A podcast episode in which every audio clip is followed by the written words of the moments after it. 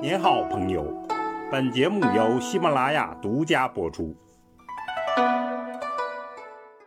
听段子学书法，我们继续说碑帖段子。今天说欧阳询的楷书名碑《九成宫李全名》。欧体的巅峰，《九成宫李全名》能成为欧阳询书法的巅峰之作。实在是水到渠成，又是机缘巧合。唐代的贞观之治是著名的太平盛世。那么，在贞观五年，唐太宗命人修复在陕西临游县隋代的仁寿宫，修好了以后就改名为九成宫。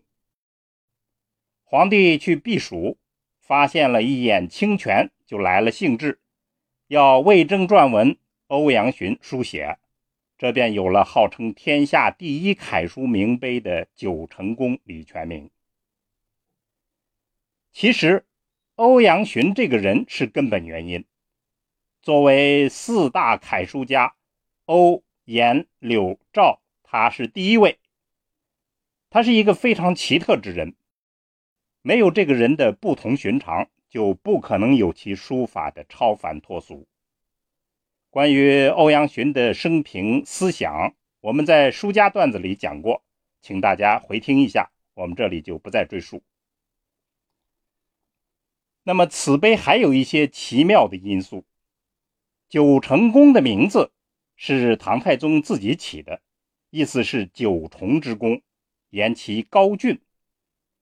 而撰文的魏征，恰是善于给皇上提意见的人。在碑文中间，除了歌功颂德、叙述情况，他顺势就提出了“居高思坠，持满戒意”这样的简正名言。我们就来欣赏一下这篇奇文的开篇：“为贞观六年孟夏之月”，就是说，在贞观六年初夏的月份里。皇帝避暑乎九成之宫，皇帝在九成宫避暑，此则隋之仁寿宫也。这里便是隋代的仁寿宫。冠山抗殿，绝壑为池，讲的是修建。那么覆盖着山，高举起宫殿，堵住了沟壑，作为池塘。跨水架营，分岩送阙，就是说跨过水架起了营柱，分开岩石，高颂起宫阙。高阁周建，长廊四起，到处都建起了高阁，长廊从四面围起来。洞宇交割，台榭参差。房屋错杂一片，台榭高高低低。我们就讲这样几句，下来就介绍情况，说皇上一辈子征战劳苦，现在就该有一个休息的地方了。为了节俭呢，就改造了隋代的旧宫，用来避暑。不料有一天呢，皇帝自己玩的时候，发现了一处院内的泉水，这就是大吉大利的事儿。为了讨皇上高兴，就做了一番文化考证。最后是照例一篇宋词，就把铭文的调子借此拿捏的非常精彩。宋词的结尾是这样的：“皇屋非贵，天下为忧。”说豪华的屋子并不可贵，真正应该担忧的是天下。人玩其华。我取其实，别人因为浮华而去玩乐，我呢要选取它质朴的一面，还淳返本，待文以质，要返回本源去爱那种质朴，以质朴来代替文饰，居高思坠，持满戒意。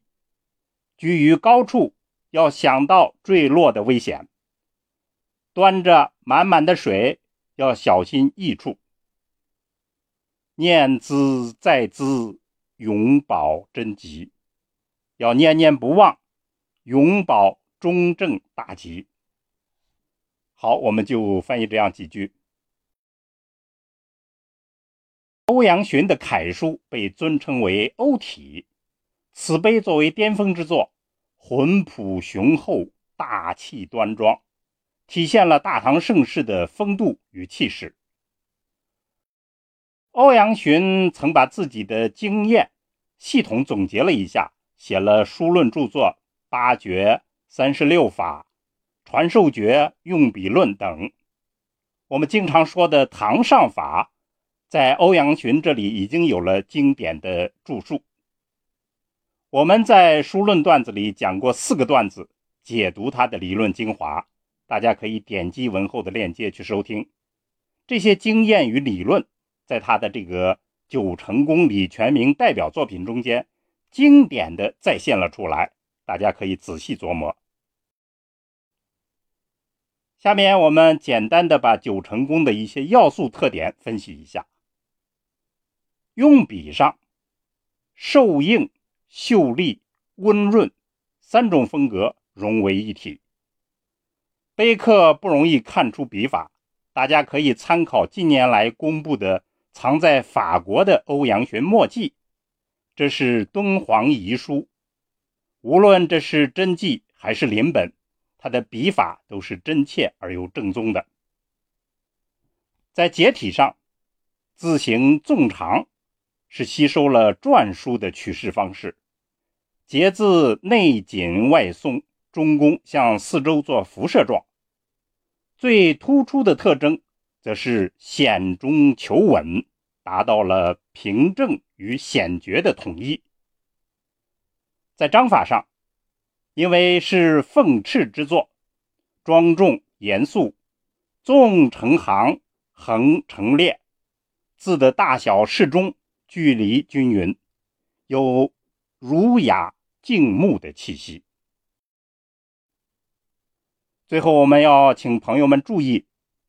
从临写的角度来看，此碑的巅峰价值，说的简单一点，就是法与义的结合，上法与上义不可偏废，其高妙的原因正在这里。好，听段子学书法，我们下次再见。